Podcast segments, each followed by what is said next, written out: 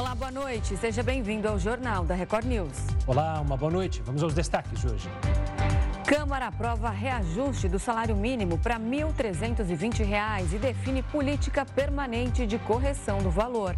Filho de Bolsonaro, Jair Renan é alvo de operação da Polícia Civil no Distrito Federal. Cúpula do BRICS aprova adesão de seis novos membros ao grupo a partir do ano que vem. Cidade do Rio de Janeiro registra dia mais quente do inverno e a segunda maior temperatura do ano. Alemanha, França e Estados Unidos não descartam o envolvimento de presidente russo em queda de avião que matou líder de grupo mercenário. E ainda, a varejista chinesa Shein compra um terço da empresa dona da Forever 21.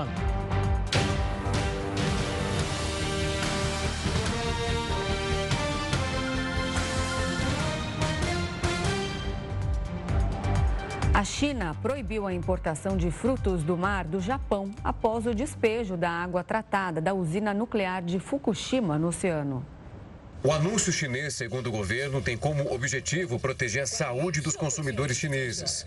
O Ministério das Relações Exteriores do país condenou a ação do Japão, classificando-a como egoísta e irresponsável. O anúncio unilateral do governo japonês em relação à descarga de água contaminada com energia nuclear de Fukushima no mar é um ato extremamente egoísta e irresponsável, de desrespeito pelo controle nuclear internacional ao qual a China se opõe e condena veementemente. Apesar da polêmica em relação à saúde dos consumidores, o Japão garante que a água da usina nuclear foi tratada corretamente e que não representa riscos para a população ou para os peixes da região. Além disso, o governo do Japão informou que vai monitorar o nível de radioatividade nas águas e nos peixes próximos. E as autoridades afirmam que os dados serão disponibilizados em breve. Pequim já tinha suspendido todas as importações de alimentos de 10 das 47 províncias japonesas em julho, pelo temor em relação à possível radioatividade. A China importou mais de 500 bilhões de dólares em frutos do mar do Japão no ano passado.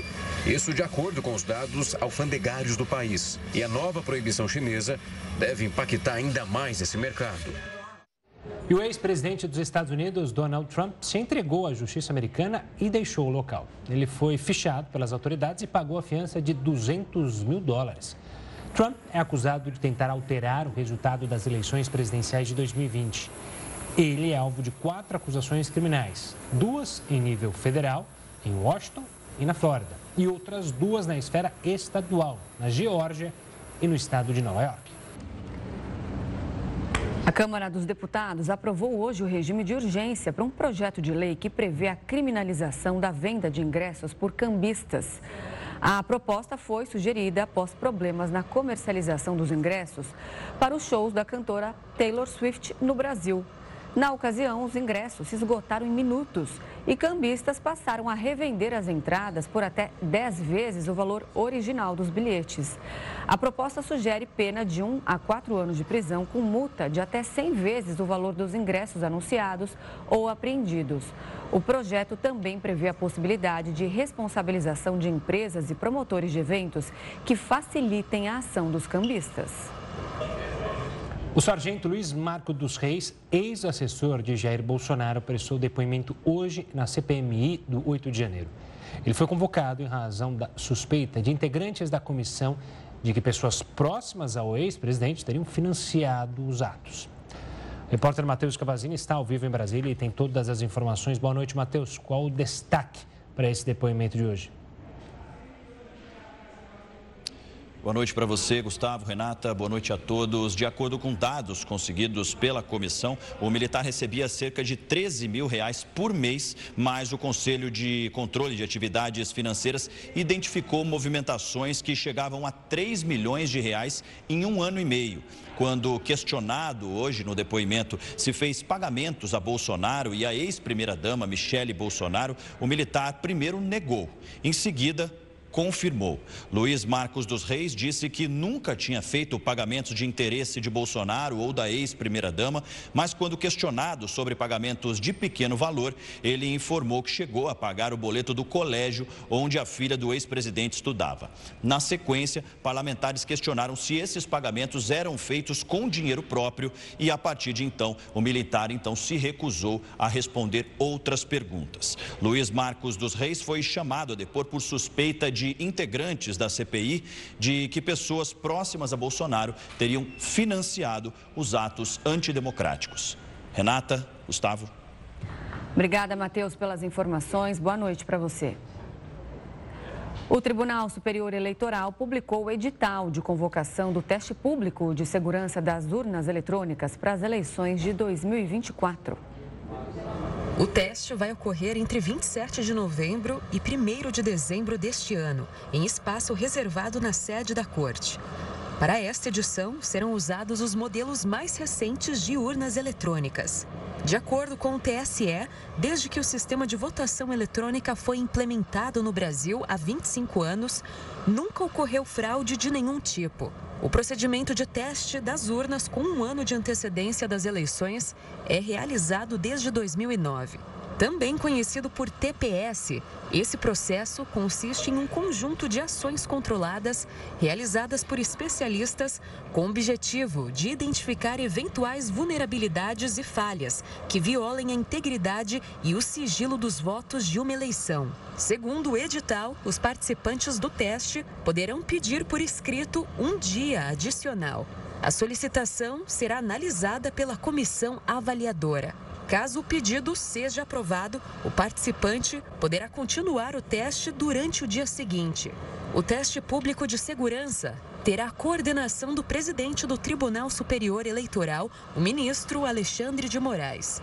Pelo edital, atuarão quatro comissões: organizadora, reguladora, avaliadora e de comunicação institucional, bem como os investigadores individualmente ou reunidos em grupo. A fase de assinatura e inspeção dos códigos-fonte ocorrerá de 2 a 6 de outubro. A publicação das inscrições aprovadas será em 6 de novembro.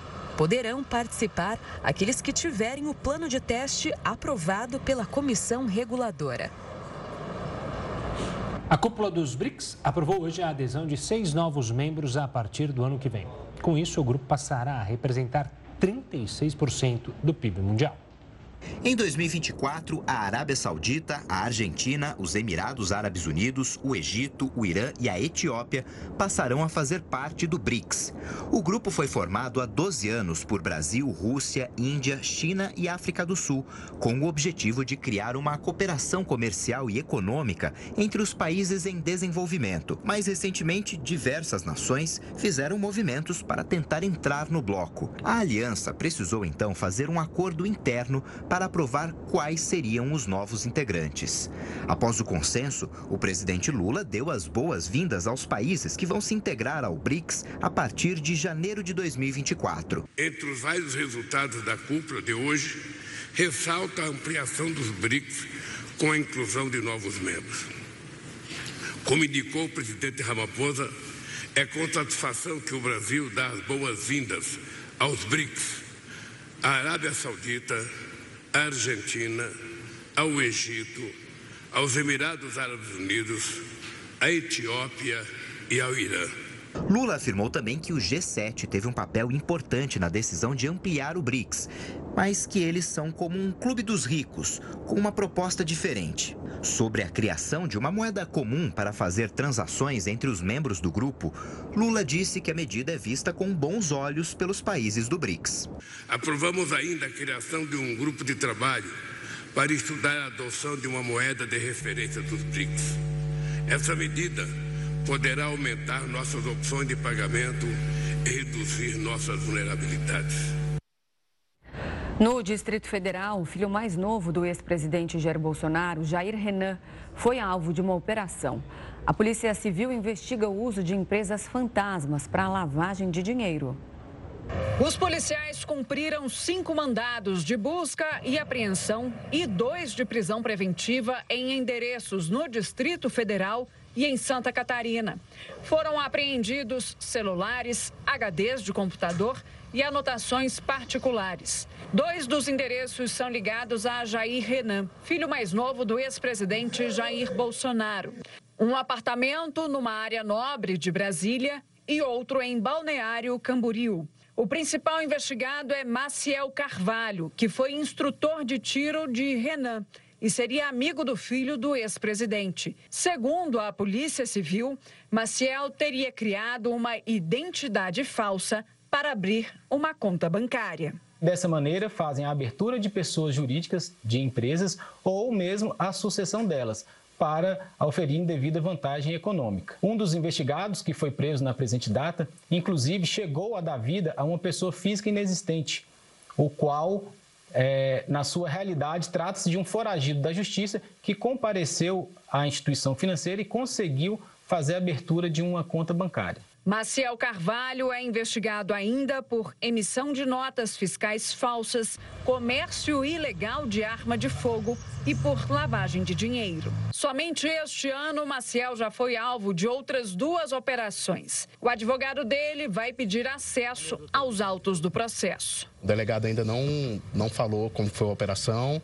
e eu vou, ter, vou pedir vista aos autos para ter acesso a toda a denúncia. Em nota, a defesa de Jair Renan disse que também não teve acesso ao processo e afirmou que o filho do ex-presidente ficou surpreso com a operação, mas está absolutamente tranquilo. A Polícia Federal também entrou em contato com a Polícia Civil para compartilhar informações. Em 2021, o quarto filho do ex-presidente Jair Bolsonaro chegou a ser investigado por tráfico de influência e lavagem de dinheiro, em um esquema que envolvia um grupo empresarial do setor de mineração. Mas nenhuma prova foi encontrada. O senador Flávio Bolsonaro defendeu o irmão mais novo e disse que ficou surpreso com a operação hoje. Uma pessoa que não tem patrimônio, uma pessoa que né, trabalha né, para poder pagar suas contas, está sendo acusada de lavar de dinheiro. E, na minha opinião, eu acho que há um, um excesso ali, uma perseguição desenfreada, pessoas procurando pelo em ovo atrás de fatos que não existem, para tentar manter o sobrenome Bolsonaro em evidência de forma negativa. Então, é, eu lamento que isso tudo esteja acontecendo e eu espero que tudo esclareça o mais rápido possível, porque eu tenho certeza que o Renan não fez absolutamente nada de errado. Uma pesquisa do Instituto de Economia Agrícola de São Paulo mostra que a cana-de-açúcar está entre as 17 das 29 principais safras agrícolas paulistas, que terão aumento de produtividade em relação ao ano passado. São Paulo lidera a produção sucroalcooleira no Brasil, que é o maior produtor mundial. Nos sete primeiros meses de 2023, o setor liderou as exportações no agro paulista, chegando a 4,85 bilhões de dólares. Cultura mais rentável no valor exportado pelo agro paulista, a cana tem acréscimo de 2,2% na produção até o momento na safra 2023-2024. Se no ano passado a média colhida foi de 76,8 toneladas de cana por hectare, a produção de cana em São Paulo agora alcança 78,5 toneladas na mesma área. E ainda sobre esses dados positivos envolvendo a cana-de-açúcar, a gente conversa agora com o Mauro Alexandre Xavier, diretor do Centro de Cana e pesquisador do Instituto Agronômico da Secretaria de Agricultura e Abastecimento do Estado de São Paulo. Boa noite, Mauro. Seja muito bem-vindo ao Jornal da Record News. Boa noite, Renata. Boa noite, Gustavo. Prazer estar com vocês. Mauro, começa então explicando para a gente quais os motivos para essa expansão considerável aí na produção de cana-de-açúcar no estado de São Paulo. É, na verdade, é um conjunto de fatores né, que leva a esse aumento de produtividade. Estamos observando essa safra 2023. E a gente pode destacar alguns pontos. É, Primeiro, é a utilização é, de, de, novas variedades, né? então, tecnologia, termos de melhoramento genético sendo utilizado pelo setor, é, uma série de, de, de, insumos na área de, principalmente de fertilizantes.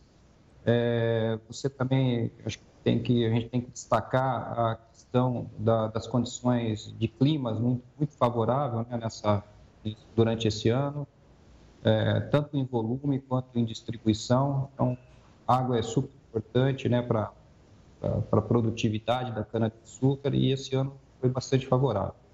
Então, são um conjunto de fatores aí que, que, que incluem insumos, tecnologia, no caso das variedades, das novas variedades de cana-de-açúcar e a ajuda abençoada e principalmente em relação à questão da, das chuvas, das precipitações.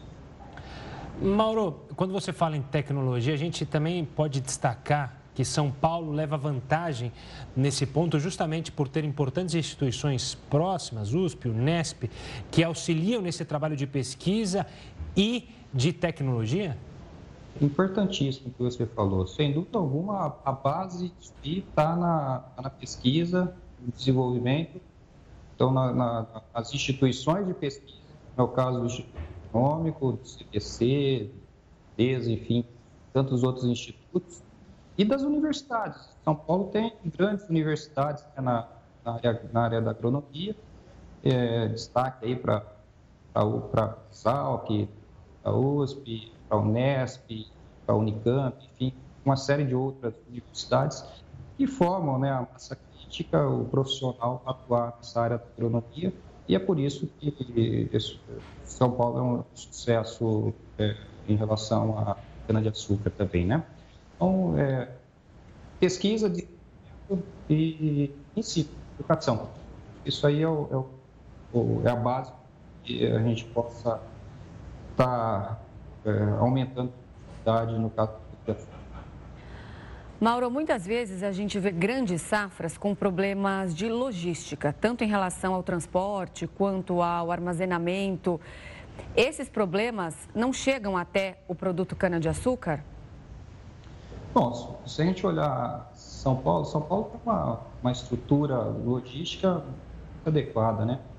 É, proximidade do, do porto, Santos, é, você tem os modais integrados, né? Isso, isso é muito importante e é um fator de, de, de redução de recursos, enfim, é importante para que a gente possa ter sucesso é, é, nessa, nessa área de açúcar. Mauro, eu queria entender algo que a gente mencionou, que é a cultura mais rentável aqui no estado de São Paulo. Quais são os fatores que levam a cana ser tão rentável? Então, a cana, cana de açúcar, hoje você pega no estado de São Paulo, você tem é, processo praticamente todo mecanizado, né? do plantio até a colheita, todos os tratos culturais. Então, isso, isso é um fator que que ajuda bastante né, a questão da, da, da rentabilidade dessa.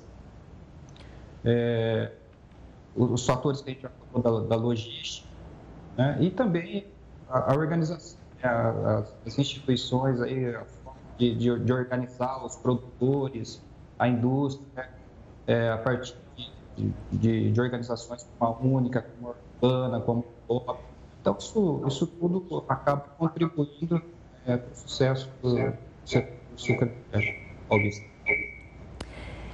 Açúcar e álcool não são os únicos produtos derivados da cana-de-açúcar. São os principais, mas não são os únicos. É, você pode falar para a gente o que mais pode ser produzido a partir dela? Nossa, a, cana, a, a planta da cana-de-açúcar ela é fantástica, né? É, a gente acaba dando bastante ênfase aí para o etanol, para o açúcar mas é, é, existem diversas outras é, utilizações, né? a própria eletricidade. Então, isso, aquilo que até pouco tempo atrás era resíduo, hoje, hoje é, a gente utiliza né? para uma fonte de nutrição. É, tem uma, a, a planta é uma planta é, praticamente é, aproveitada de forma integral. Então, é, essa, essa planta realmente é uma planta é, abençoada, uma planta que tem uma alta conversão de biomassa e, e aproveitada integralmente. Sem falar do caldo de cana, né? A famosa garapa aqui nas feiras de São Paulo, que sempre tem que ter o caldo de cana com o pastel. Mauro, você citou justamente o tempo, é, o clima que foi, ajudou a dar essa alavancada. Qual é o clima necessário para a, a cana-de-açúcar? É necessário mais chuvas, menos chuvas? Como é que funciona a administração dentro é, ali das plantações? É, a, a, cana ela é uma cultura que ela precisa, ela precisa de volume e distribuição é, das, das chuvas, né? da, da precipitação pluviométrica. É, precisa de, de chuva no, no, período de, desenvolvimento, de acúmulo de biomassa, e ela precisa também, é, em determinado momento, acumular os açúcares. E aí a gente acaba tendo, na, na região centro sim, essas condições adequadas de solo, né, essa porque você tem é, no período da primavera, verão, chuvas e depois no inverno é, essas chuvas elas vão é, diminuindo e a, e a vai acumulando essa carga. Então, é, é, são essas as condições adequadas. Ter chuva no período de desenvolvimento vegetativo e no período de maturação, é, poder acumular sacarose, e, e, que é exatamente o que acontece no, no, no inverno. Mauro, muito obrigada pela entrevista, pelos esclarecimentos. Uma boa noite para você. Até mais. Eu que agradeço. Um abraço. Ótima noite. Pela Câmara dos Deputados aprovou o reajuste do salário mínimo para R$ 1.320. Além disso, ficou definindo uma política permanente de correção do valor. Os deputados aprovaram hoje a medida provisória que aumentou o valor do salário mínimo. A MP já estava em vigor desde o dia 1 de maio e a aprovação da medida era necessária para garantir o valor reajustado até o fim do ano. Caso contrário, a MP perderia a validade e o valor do mínimo voltaria ao patamar anterior, de R$ 1.302. Os parlamentares aprovaram ainda um trecho que acrescenta uma política permanente de correção do salário mínimo, que inclui regras de correção automática do mínimo pela inflação. A política prevê o aumento real equivalente à variação positiva do PIB de dois anos anteriores. A medida também oficializou a expansão da faixa de isenção do imposto de renda, que será de R$ 2.640. Sem correção desde 2015, a tabela estava em R$ 1.903,98. A intenção do governo é que, ao longo do mandato do presidente Lula, a faixa de isenção do imposto de renda chegue a 5 mil reais. A cidade do Rio de Janeiro teve hoje o dia mais quente do inverno e a segunda maior temperatura do ano. O repórter Lúcio Castro está na cidade maravilhosa e traz agora todos os detalhes desse calorão. Boa noite, Lúcio. Quanto que os termômetros marcaram hoje por aí?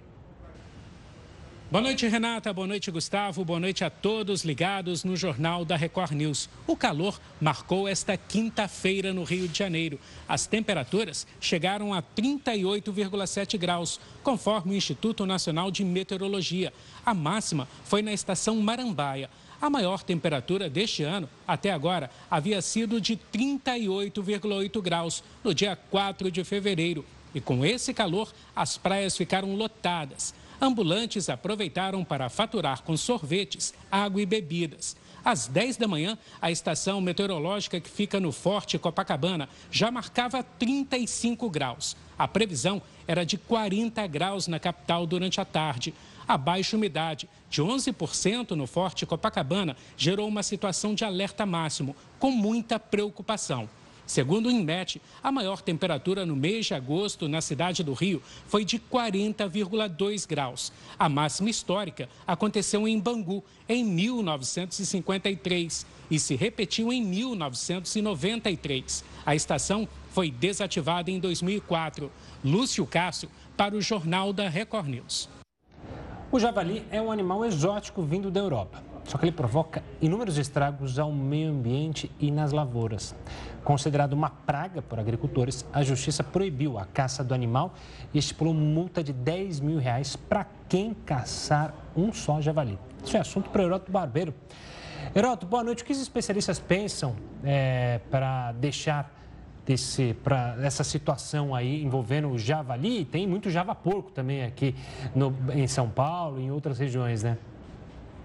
É verdade. Agora, uma coisa curiosa, Gustavo, é o seguinte: Nós temos várias plantas e animais que são exóticos, não eram do nosso sistema, do nosso bioma, e foram trazidos por motivos inacreditáveis. Por exemplo, tem uma praga terrível é, chamada braquiária, não sei se ouviu dizer, é um capim danado, que foi trazido da África para cá para plantarem porque ele cresce muito rápido. E aí os bois podiam se alimentar rapidamente. Aí descobriram depois que o tal da braquiária não tem alimento para o animal, enche a pança do animal, mas o animal não engorda e não se desenvolve. Esse é um deles. Outro também que a gente já teve aqui foi o caramujo africano, enorme, gigantesco. Apareceu muito em muitas praias por aí, as pessoas têm que colocar inseticida. Mas esse animalzinho que nós estamos mostrando aí agora é um caso mais interessante. Trouxeram o javali para cá. Por quê? Porque algumas pessoas queriam a carne de javali no restaurante, dizendo que a carne era melhor que a de porco, etc, etc, etc. Pois é, esse animalzinho chega a pesar 100 quilos. As fêmeas mais vigorosas, elas dão a, elas criam é, a cada três meses. Chega até a 17 filhotes, filhotinhos de 17. Então, consequentemente, cresce muito a, o grupo de porcos, eu ia falar vara, né? De porco. Mas, enfim, cresce muito. Consequentemente, eles começam a criar problemas, então, para a propriedade, para o meio ambiente. Eu não sabia, eles comem quanta filhote de passarinho encontra pela frente. Ovos de passarinho eles também comem, eles comem tudo que encontra pela frente. Aí entra uma mutação como essa que a gente colocou e acaba destruindo também. Mas a complicação, sabe, é que você citou no começo. Tem duas legislações. Uma que permite a caça, que é a legislação federal, e a outra é a legislação estadual de São Paulo, que tem essa multa que você lembrou, a multa vai de até 10 mil reais se você matar um bichinho desse. Não pode. Bom, aí veio o governo federal com essa história também de arma e agora proibiu a caça. Então está proibida a caça. Ninguém pode, pode matar, mas não pode caçar. Para pegar um bicho desse pelas orelhas, eu acho que deve ser. Faz é o seguinte: ele está criando problema não só para os dois, para o meio ambiente brasileiro também, e a gente vai ter que dar uma solução. Porque, como você lembrou, ele acaba cruzando o corpo criou o chamado Javapur, que, segundo então os especialistas, é mais agressivo e mais reprodutivo que o javali que veio lá da Europa. Aliás, não sabia, mas uh, javali é uma palavra que quer dizer porco da montanha. Nós não temos montanha, mas porco. Aí olha como eles comem eles comem tudo. Você citou o Java Porco, o Javali, né? Rafael Zoquete, nosso editor-chefe. Também lembra os hipopótamos da Colômbia, né, trazidos por Pablo Escobar e que viraram é, um problemaço para a Colômbia. E tem também, ali na região do Caribe, e que também já atrapalha o Brasil, o peixe-leão, que é também uma espécie invasora que acaba com os, com os animais que convivem nos corais. Também é outro problema. Já o peixe-leão, é, eu tenho é, a informação já, essa informação já existe há um bom tempo, que é liberada a caça com cilindro, né? Porque normalmente caça marítima você não pode caçar com cilindro. Aqui no Brasil, para caçar o peixe-leão, você pode usar o cilindro de oxigênio, porque é uma praga enorme também para o nosso oceano. Me lembro da Austrália também, que não tinha coelho. Aí levaram uma praga desgraçada e liberaram a caça do coelho na, na Austrália. Mas ainda assim, tem muito. Pois é, essas espécies... E a ação é do homem, né? É? Não é uma ação da natureza, é uma, é uma ação do homem, do ser humano. É, ainda mais na Austrália, né? Que é uma ilha. Não tinha como com ele chegar lá se não fosse levado por, pelo homem, né? Heroto, sexta-feira, amanhã, que dia maravilhoso. Um abraço, gente. Obrigado. Até amanhã. Até amanhã. Tchau, tchau. Levantamento mostra que 36% dos brasileiros passam mais de uma hora por dia no transporte. É o que você vai ver daqui a pouco, aqui no Jornal da Record News. Estamos de volta. No mesmo dia em que os BRICS anunciaram o convite para a Argentina integrar o bloco, milhares de manifestantes foram às ruas de Buenos Aires protestar contra a fome e a inflação. O grupo bloqueou as ruas para pedir mais recursos para os programas assistenciais do governo. A Argentina enfrenta uma grave crise financeira, com inflação que chega a mais de 110% nos últimos 12 meses. Com a escalada contínua dos preços, a pobreza atinge quase 40% da população e saques são registrados em supermercados. Em dois meses, os argentinos vão às ruas escolher um novo presidente. O robô enviado à Lua pela Índia começou a examinar o polo sul do satélite. Até então, a região permanecia inexplorada. A nave Pragyan, que significa sabedoria em uma das línguas oficiais da Índia, já realiza o reconhecimento do polo sul da superfície lunar, segundo a agência espacial local. A pesquisa acontece um dia após o país se tornar o primeiro do mundo a pousar um robô não tripulado na região. Outras nações, como Rússia e Japão, já haviam tentado realizar esse projeto ainda este ano, mas não obtiveram sucesso. A nave tem seis rodas e é movida a energia solar. A área percorrida pelo robô é uma parte da Lua ainda pouco explorada. O objetivo é transmitir imagens e dados científicos ao longo das duas semanas de missão. Com a façanha, a Índia entrou para o grupo seleto de países que conseguiram aterrissar em solo lunar. O conjunto inclui os Estados Unidos, a Rússia, a antiga União Soviética e a China. Mas a iniciativa indiana tem um diferencial. A nação asiática tem um programa aeroespacial de baixo custo quando comparado com outras potências. Desde 2008, quando lançou a primeira nave para orbitar a Lua, a dedicação do país à corrida espacial alavancou. Especialistas acreditam que o investimento mais barato por parte da Índia no setor foi possível graças a cópias e adaptações de tecnologias que já existiam e também ao uso de mão de obra altamente qualificada do país, que cobra menos que profissionais estrangeiros. A CPMI do 8 de janeiro aprovou hoje a quebra de sigilo da deputada federal Carla Zambelli, do hacker Walter Delgatti Neto e de policiais militares. A decisão também afeta familiares e assessores da parlamentar, suspeitos de terem participado da suposta parceria entre ela e Delgatti a comissão ainda autorizou a reconvocação do tenente-coronel Mauro Cid, ex-ajudante de ordens do ex-presidente Jair Bolsonaro. Os requerimentos seriam votados ontem, mas, por falta de acordo, a análise precisou ser adiada. Entre as divergências estava a quebra de sigilo telemático e financeiro de Bolsonaro e da ex-primeira-dama Michele, mas o tópico acabou ficando de fora sob alegação de desvio de foco. Um levantamento da Confederação Nacional da Indústria mostrou que 36% dos brasileiros passam mais de uma hora por dia no transporte. Metade dessas pessoas afirma ter a qualidade de vida afetada pelo tempo gasto nos deslocamentos. O sintoma mais recorrente é o estresse. Segundo os dados, o lado profissional é o mais afetado pelo tempo gasto na locomoção. 60% dos entrevistados relataram atrasos para o trabalho. Alguns dos entrevistados também disseram que já chegaram a recusar ofertas de emprego em razão do percurso. Agora vamos entrevistar o engenheiro civil especialista em mobilidade urbana, Paulo Bacalchuk. Paulo, uma ótima noite, obrigado pela participação aqui conosco. A gente tem a impressão, e talvez seja uma impressão errada, mas eu queria saber de você que é especialista no assunto, que a situação tem cada vez piorado.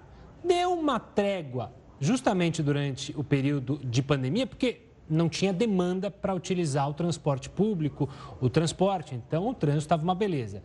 Foi acabar a pandemia, a gente voltou a relembrar aqueles inúmeros problemas que a gente sempre tem nas grandes capitais? Correto, a avaliação está corretíssima. O, de, a, durante a pandemia, como houve o fechamento dos escritórios e o home office, eh, teve-se a impressão que o transporte coletivo melhorou, a qualidade melhorou. Mas agora que todos voltaram presencialmente, é, a gente sente todo dia que a frota não é suficiente para dar conta da demanda. Paulo, então você pode explicar para a gente quais os principais desafios aí da mobilidade urbana no Brasil, falando aí das grandes cidades? Nós herdamos uma sociedade muito desigual financeiramente, eh, culturalmente, eh, educacionalmente também. Então, essas diferenças são exemplificadas no transporte coletivo. Então, as pessoas com menor renda e que precisam trabalhar presencialmente, elas estão mais longe de onde estão os escritórios, onde estão os locais de trabalho. E as pessoas com mais renda moram mais próximas dos locais de trabalho. Então, é um, uma equação, um círculo vicioso que nunca se fecha. E, e, então, os mais necessitados precisam ficar mais tempo no transporte coletivo para chegar nos locais onde estão os empregos. Então, esse é um diagnóstico de muitas, muitos séculos de diferença social no nosso país, que acaba impactando a qualidade de vida das pessoas, acaba impactando o, o, a qualidade do trabalho, a eficiência do trabalho. Paulo, o dado que me chama a atenção na pesquisa divulgada, que a gente falou há pouco, é justamente o quanto os usuários consideram positivos os meios oferecidos para locomoção é, em São Paulo. E o que me chama a atenção é que é justamente o meio individual, por aplicativos, que tem a melhor avaliação.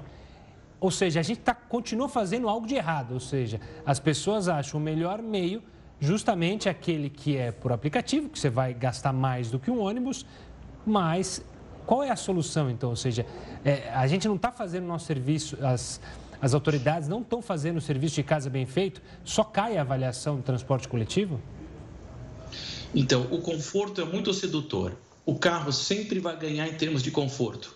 A cultura, é, é no, principalmente nas grandes cidades brasileiras, é ficar no trânsito, no conforto do carro, ouvindo rádio, por exemplo. Então, é, o que, que tem que acontecer são duas frentes, na minha opinião. A primeira frente é o que a gente chama de planejamento urbano, e a segunda frente é realmente engenharia de tráfego. Então, o planejamento urbano seria, por exemplo, por que os empregos estão todos na Berrini e na Chucre Zaidan, falando de São Paulo, certo? Ou falando de Rio de Janeiro, por exemplo, é, na Zona Sul, onde as, a maioria dos trabalhadores estão longe desses empregos. Então, então, por que a gente não faz um incentivo fiscal, por exemplo, isenção de ISS para as empresas que se mudem é, para a, as zonas onde moram a maioria das pessoas, para evitar a locomoção. Isso seria uma, uma, uma, um grande uma ajuda ao transporte coletivo e além da velha equação de você é, aumentar a oferta desse transporte, racionalizar a conectividade entre os diversos modais, exemplo ônibus e metrô, e construir mais corredores, é, BRTs, e, e VLTs, monotrilhos e, obviamente, linhas de metrô. Então, uma equação com dois, é, dois componentes: planejamento urbano e engenharia.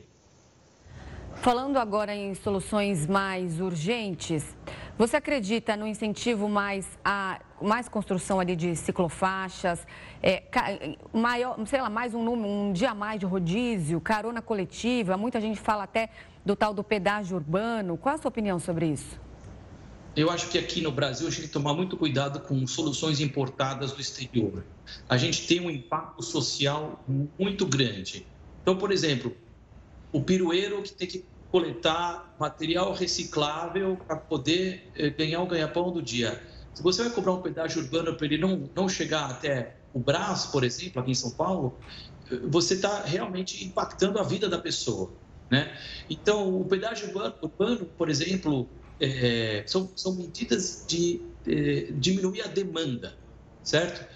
É, a coisa mais efetiva não é penalizar é, realmente quem precisa, certo? Mas é, é pro, proporcionar que aqueles que oferecem os empregos saiam das, das zonas onde há uma alta especulação imobiliária onde os terrenos foram comprados por preços muito baixos e são vendidos por preços muito altos, certo? Onde os, os ricos ganham cada vez mais e os pobres têm que de, se deslocar cada vez mais também. Então, essa equação nunca vai fechar. Então, o governo tem que dar benefícios é, para incentivar a, a, o deslocamento dentro dos bairros, certo? Além do investimento é prioridade metrô, não tenha dúvidas, e corredores de ônibus. São soluções imediatas. Quando a gente fala em metrô, eu vou lembrar aqui uma frase é, que se fala muito no meio político, falava mais antigamente, que obra debaixo da terra não dá voto. Esse é um grande problema que a gente enfrenta, ou seja, uma falta de vontade política e até às vezes anúncios faraônicos de linhas que a gente pode citar na Copa do Mundo, né? Trem-bala, linhas que são anunciadas e nunca saem do papel, ou quando saem, demoram muito mais tempo e muito mais dinheiro do que anunciado. Eu acho que o, o, o governo brasileiro tem evoluído muito, certo? Eu acho que muitos erros foram aprendidos nos últimos anos. Só para citar algumas obras Rodoanel aqui em São Paulo, monotrilho, trem-bala entre São Paulo e Campinas, nunca saiu, é, faturamento, empresas faliram, houve também o, o impacto da pandemia e isso teve um custo eh, eleitoral também. A mudança de velocidade nas marginais aqui em São Paulo, por exemplo, custou a eleição de um prefeito. Então, eu acho que a mobilidade urbana é um tema que está na agenda.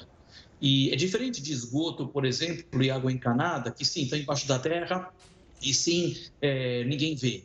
Mas uma obra de metrô, tem um impacto muito grande na população, uma obra de monotrilho, é, é, é, é muito visível. Eu acho que os políticos acordaram para isso, acordaram que necessitam fazer a, a, a, coisa acontecer de uma forma mais profissional. Então, daqui para frente, a gente vai ver é, um, um, grande investimento nessa área de mobilidade urbana. Nós estamos muitas décadas atrasados, porque Sinone, metrô, por exemplo, nos bairros ricos, ninguém queria metrô no bairro rico, vai trazer gente vai trazer criminalidade, aqui a gente vive isolado. Eu acho que esse tipo de raciocínio, de mentalidade, tem mudado, persiste, mas tem mudado e realmente os políticos perceberam que é, a qualidade de vida da população em transporte coletivo é um fator crucial para as eleições. Então, é, meu voto é que realmente isso ocorra no futuro. Paulo, muito obrigada pela entrevista. Uma ótima noite para você. Obrigado. Tchau, tchau. A queda na adesão às doses de reforços contra a Covid-19 preocupa os especialistas da área da saúde. Para tentar reverter essa tendência, foi lançada hoje uma campanha para incentivar a vacinação. Da escola para o posto de saúde. Hoje foi o dia da Júlia renovar a proteção contra a Covid-19 com mais uma dose de reforço. Mesmo que hoje possamos estar perto de outras pessoas agora, sair, li, né, ser livres agora, mas a preocupação ainda continua de manter essa proteção. É muito importante. Os postos aplicam a vacina bivalente, versão atualizada do imunizante, que protege também contra a variante Ômicron. E sobram doses, porque a procura está abaixo da expectativa. Segundo o Ministério da Saúde, o percentual de pessoas a partir de 60 anos que tomaram a bivalente varia entre os estados de 30 a 42% do total nessa faixa etária. As pesquisas mostram que a imunidade gerada pelas vacinas contra a Covid-19 cai ao longo do tempo. O Ministério da Saúde já indicou três aplicações de reforço, mas a diminuição no número de casos de Covid-19 fez muita gente deixar de lado essa recomendação necessária para ter mais proteção contra a doença. Ainda há grupos de risco claramente identificados na nossa população e que se beneficiam de forma inequívoca da vacina. Em São Paulo foi lançada hoje uma campanha para incentivar a vacinação. Um alerta para as pessoas não baixarem a guarda contra o vírus que continua circulando. Existem vários trabalhos já publicados em revistas sérias mostrando que se eu tenho, por exemplo, duas doses de vacina, eu tenho um menor risco de desenvolver Covid longa. E a Covid longa é muito ruim para a pessoa, porque ela pode durar de quatro semanas até seis meses. O Ministério da Saúde diz que adota estratégias para aumentar o percentual de doses de reforço aplicadas. Nós estamos trabalhando com estados e municípios para entender quais exatamente são as barreiras para que a vacina chegue ao braço das pessoas. Se tomar reforço é importante, o Pedro chegou ao posto preparado. Tá com o braço preparado já? Já, já estou preparado. Tranquilo, Pedro? Tranquilo. E voltou para casa protegido. O ministro Cristiano Zanin, do Supremo Tribunal Federal, deu o primeiro voto contra a descriminalização do porte de drogas para consumo pessoal. O julgamento foi interrompido por um pedido de vista do ministro André Mendonça. Antes, a presidente da corte, ministra Rosa Weber, antecipou o voto e decidiu por descriminalizar apenas a maconha. O placar está, portanto, 5 a 1 pela descriminalização. Ainda não há maioria. No entanto, todos os que votaram já concordaram que é preciso estabelecer uma quantidade que diferencie traficantes de usuários. Chefes de Estado não descartam o envolvimento de presidente russo em queda de avião que matou o líder do grupo Wagner. É o que você confere logo depois do intervalo. O Jornal da Record News volta já. O Ministério Público de São Paulo abriu inquérito para investigar a agência de viagens 123 Milhas. A promotoria paulista quer apurar supostas práticas abusivas, como o cancelamento de voos e hospedagens e a limitação do valor de reembolso aos clientes. A 123 recebeu prazo de 15 dias para prestar explicações. Também foi marcada para segunda-feira uma audiência online com representantes da companhia. Procurada, a empresa não se pronunciou. O presidente russo Vladimir Putin quebrou o silêncio sobre a morte do, do líder do grupo Wagner. Yevgeny Prigozhin estava entre os passageiros de um avião que caiu ontem na Rússia. Em um comunicado transmitido na televisão nesta quinta-feira, Putin prestou condolências às famílias das vítimas do acidente que se acredita ter matado Yevgeny Prigozhin. Ontem, um avião de pequeno porte caiu perto de Moscou e o chefe do grupo de mercenários Wagner fazia parte da lista de passageiros. Dez pessoas morreram. Em primeiro lugar, quero expressar meus sentimentos às famílias de todas as vítimas. De fato, a informação preliminar sugere que os funcionários do grupo Wagner também estavam a bordo. Na mesma declaração, o líder russo descreveu Prigozhin como um homem que cometeu erros, mas que alcançou resultados certos. Segundo ele, foi aberta uma investigação sobre o que teria provocado o incidente. Apesar disso, após o episódio, logo surgiram especulações sobre a causa da queda, com o presidente russo apontado como possível mandante. Isso porque o grupo Wagner, um forte aliado do Kremlin, se rebelou contra o governo em junho deste ano e ameaçou iniciar um conflito no país. Vladimir Putin chegou a chamar Prigozhin de traidor, mas o motim durou cerca de 48 horas. Outro fator que levanta suspeitas sobre o líder russo é o histórico de mortes misteriosas no país de pessoas que tiveram atritos com Putin. Sobre o acidente, o presidente norte-americano Joe Biden disse não estar surpreso e que não há muita coisa que aconteça na Rússia sem que Putin esteja por trás. Já o líder ucraniano Volodymyr Zelensky comentou o caso com uma indireta. De acordo com ele, a Ucrânia não tem nada a ver com a queda do avião e que ele acredita que todos saibam quem está envolvido. E o porta-voz do governo da França, Olivier Véran, afirmou que há dúvidas razoáveis sobre as condições do acidente aéreo. E segundo autoridades das Forças Armadas dos Estados Unidos, a queda da aeronave que levava Prigogine provavelmente foi provocada por uma explosão. A informação foi divulgada pelo jornal norte-americano The New York Times. A principal hipótese é que uma bomba ou algum outro tipo de artefato tenha causado o estouro.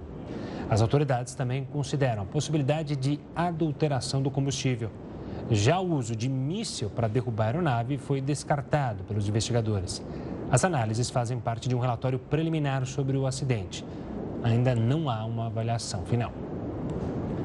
A varejista chinesa Shen anunciou a aquisição de um terço em participação do grupo Spark. A empresa é dona de marcas como a Forever 21. Com o acordo, produtos da Forever 21 serão incluídos no portfólio online da Shen, que chega hoje a 150 milhões de usuários no site e no aplicativo. De acordo com nota das empresas, o negócio pretende explorar a expertise da Shen com o e-commerce para dar alcance a produtos das marcas da Joint Venture. Além da Forever 21, o grupo Spark é dono de marcas como Aeropostale, Náutica e Reebok. Os valores da transação não foram divulgados. Uma startup dos Estados Unidos está tornando os filmes de ficção científica em realidade. O objetivo é ajudar pessoas com paralisia a ter mais qualidade de vida. O australiano Rodney Gorham, de 63 anos, sofre de esclerose lateral amiotrófica, uma doença que causa uma paralisia dos músculos ao longo do tempo. E é por meio de um estente implantado no cérebro e conectores ligados ao peito dele que o ex-vendedor consegue escrever mensagens no computador e se comunicar. Para isso, o usuário deve pensar em um movimento, como chutar o pé ou fechar o punho, o que cria um sinal cerebral que é convertido em cliques na tela. Só que, por mais impressionante que essa tecnologia seja, nada disso seria possível sem o lado humano do experimento. Tem sido monumental. Não acho que estaríamos em lugar nenhum se ele não tivesse dado o passo corajoso do voluntariado e do pioneirismo nessa tecnologia. Se ele não nos der o tempo e o esforço para realmente fazer isso, não conseguiremos chegar a lugar nenhum.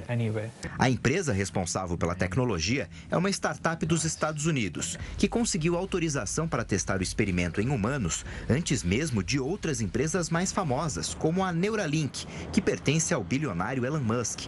E até o momento, os resultados são sucessos absolutos. Não observamos eventos adversos, mas além disso, tivemos muita sorte em ver que a maioria das pessoas que foram implantadas até agora podem usar a tecnologia prontamente.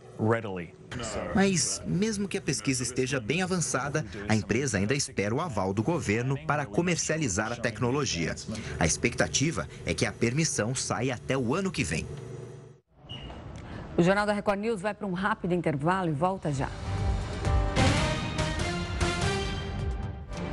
Os implantes cerebrais foram alvo de um novo estudo publicado na revista Nature nesta quarta-feira. Pesquisadores do Departamento de Neurocirurgia da Universidade de Stanford introduziram em março de 2022 quatro pequenos chips com 64 microeletrodos fabricados com silicone em um paciente com a doença de Charcot. Esses chips registraram os sinais elétricos produzidos pelas partes do cérebro dedicadas especialmente a linguagem.